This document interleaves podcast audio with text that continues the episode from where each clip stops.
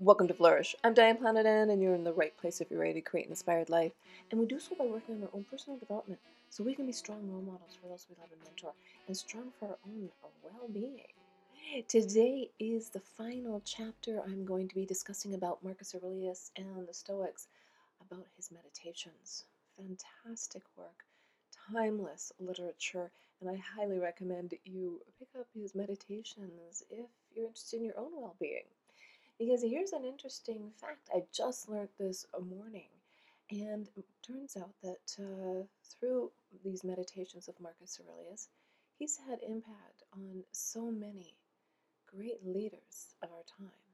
Two that I found out that I had no idea of until this morning was Martin Luther King and Nelson Mandela. So, look at the difference it made to them.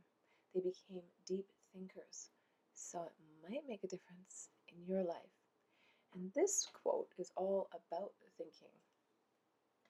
Given the material we're made of, what's the sanest thing that we can do or say? Whatever it may be, you can do or say it. Don't pretend that anything's stopping you. Don't pretend that anything's stopping you. No excuses, right? Put your thinking cap on. He goes on to say, You'll never stop complaining until you feel the same pleasure that the hedonist gets from self indulgence, only from doing what's proper to human beings as far as circumstances, inherent or fortuitous, allow. Enjoyment means doing as much of what your nature requires as you can. And you can do that anywhere. A privilege not granted to a cylinder to determine its own action.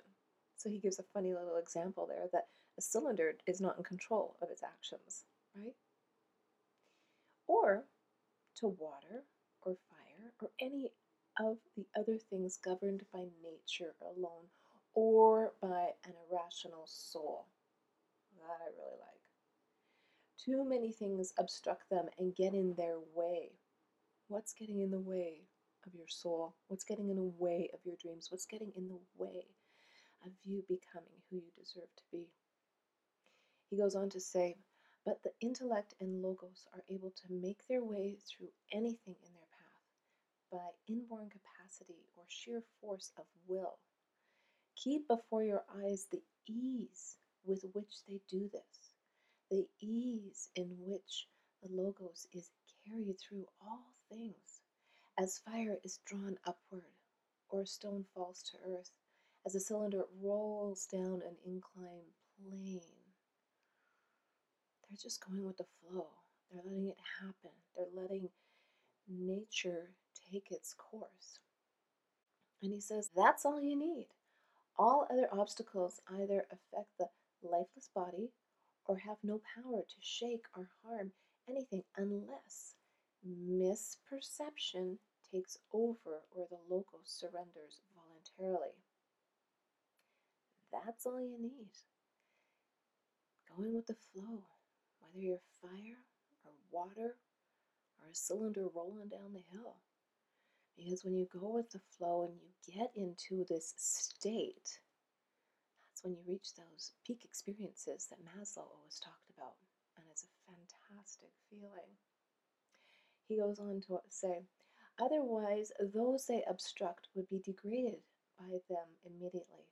In all other entities, when anything bad happens to them, it affects them for the worse. Whereas, here a person is improved by it, if I can put it like that, and we admire him for reacting as a person should. As a person should.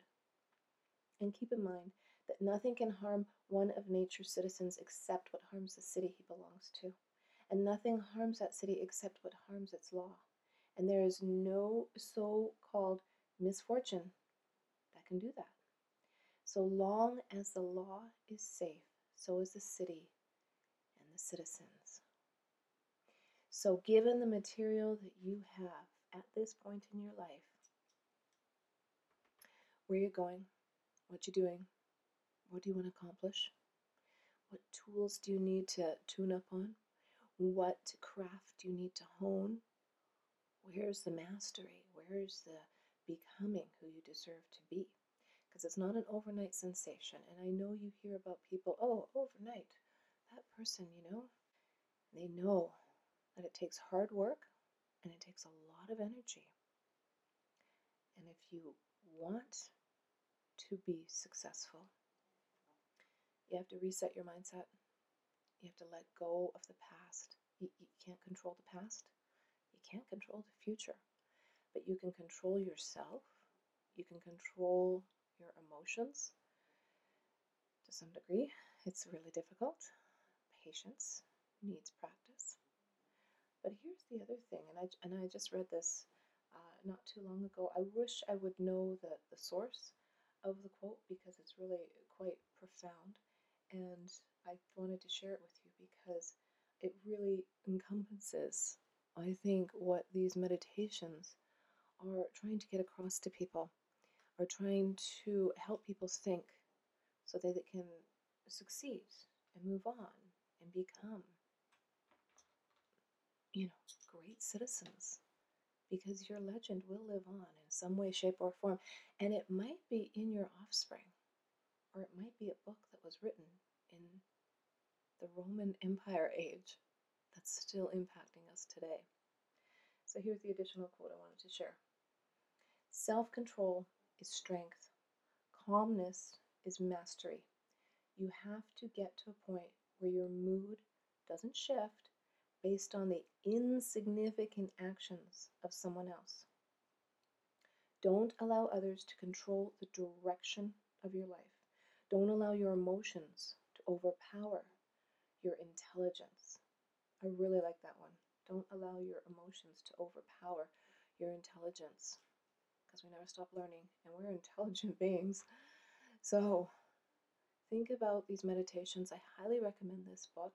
I'm really enjoying learning more about Stoicism, and there's so much more to know. I am not an expert, I just wanted to put it out there as we explore different ideas in becoming who we want to become, in living life to the fullest, and don't pretend that anything is stopping you, and you will live a more inspired life.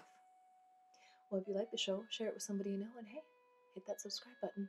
I'll see you next week.